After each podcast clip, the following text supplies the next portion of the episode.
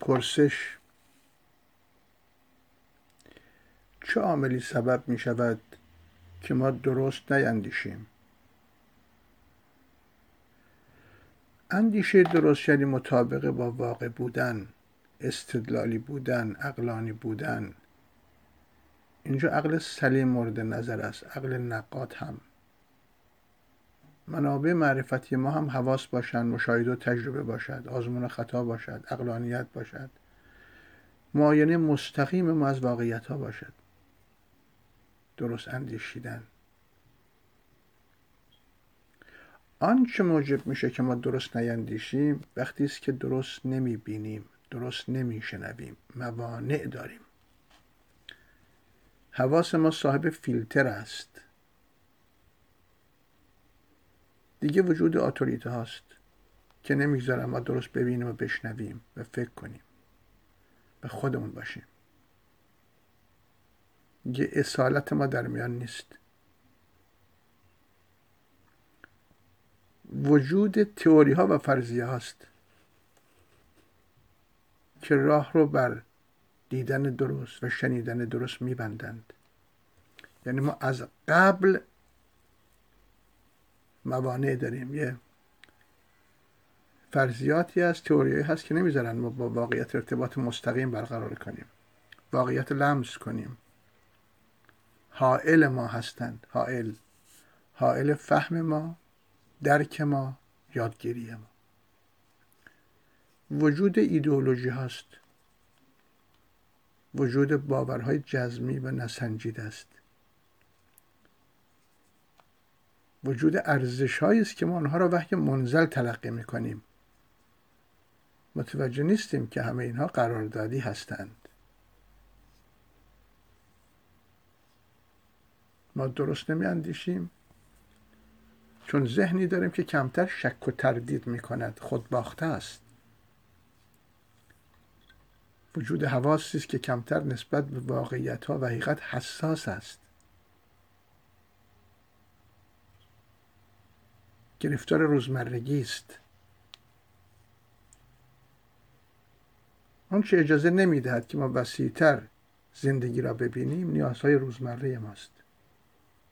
ما را محدود کرده. دامنه نگاه ما را محدود کرده. رمقی نگذاشته که ما وسیع‌تر و عمیق‌تر ببینیم، نگاه کنیم، مختارانه، آزادانه. فقط می‌بینیم و فکرمون جای دیگه است. مولوی میگه مور بر دانه بدان لرزان شود. مور بر دانه بدان لرزان شود. یه مورچه یه دونه که میبینه می اصلا میلرزه، میخواد زودتر بهش برسه. حریص بودن. اینو ما در خودمونم میتونیم ببینیم. مور بر دانه بدان لرزان شود که ز خرمنهای خوش اعما بود. مور دونه رو میبینه، خرمنهای خوش رو نمیبینه، کوره.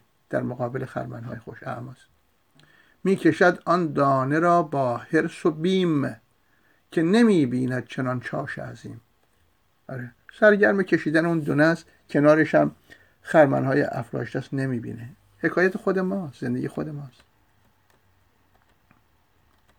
خب عزیزان، همین که متوجه باشیم افق دید ما محدوده، آهسته تر قدم برمیداریم،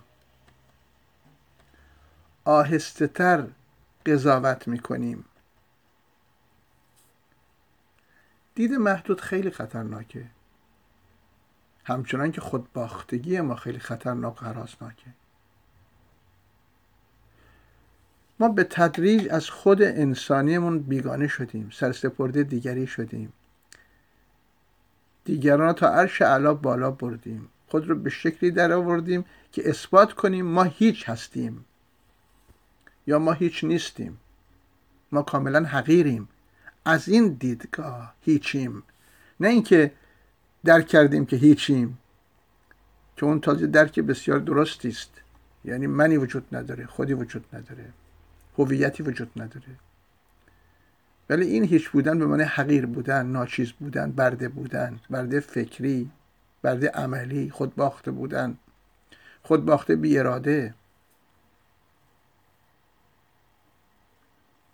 ما در برابر آتوریتایی که برامون ساختن احساس بی‌مقداری به هیچی بودن میکنیم، یعنی حقیر بودن. حقیر بودن.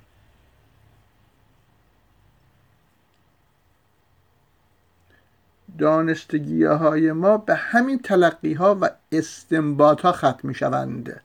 دانستگی‌های ما، اطلاعات ما،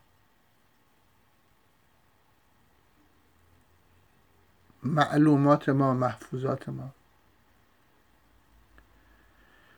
وقتی است که ما فقط در محدوده ذهن شرطی خودمون زندگی و رفتار می‌کنیم، تازه به این روش، یعنی این سبک زندگی، میبالیم، افتخار میکنیم، مباهات میکنیم. متوجه نیستیم که چگونه ذهن فریب خورده. ذهن فریب خورده و ما از صورت یک انسان که باید آزادی و اختیار انتخاب داشته باشه بر اساس معیارهایی که عقل سلیم پیشنهاد میکنه به صورت یک ربات در اومدیم.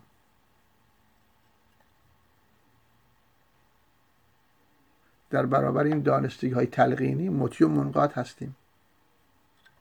اگر فکری هم داریم در همون چارچوب هاست، خارج از اون چارچوب ها، چارچوب های قراردادی و شرطی نمی اندیشیم، نمی بینیم، نمی شنویم، اصلا نمی شنویم، نمی بینیم. یعنی بیرون از اون چارچوب ها چیزی رو نمی بینیم، حس نمی کنیم، مسخ مسخ شدیم. مسخ و دیگر هیچ. یعنی آنچه از ما باقی مانده یک ذهن علیل و سرسپرده و کرخت و مسخ شده و مطیع و منقاد و هراس‌آلوده که هر لحظه میخواد مفری پیدا کنه برای فرار، برای گریختن از خود. آیا میتونیم خودمون رو ببینیم آنطور که هستیم یا آنطور که شدیم؟ دیدن عمیق موجب میشه که ما بتونیم یه راهی پیدا کنیم برای اینکه از این وضعیت اسفناک بیرون بیاییم. خودمون بشیم، نه تصویری از خودمون. شاد باشید.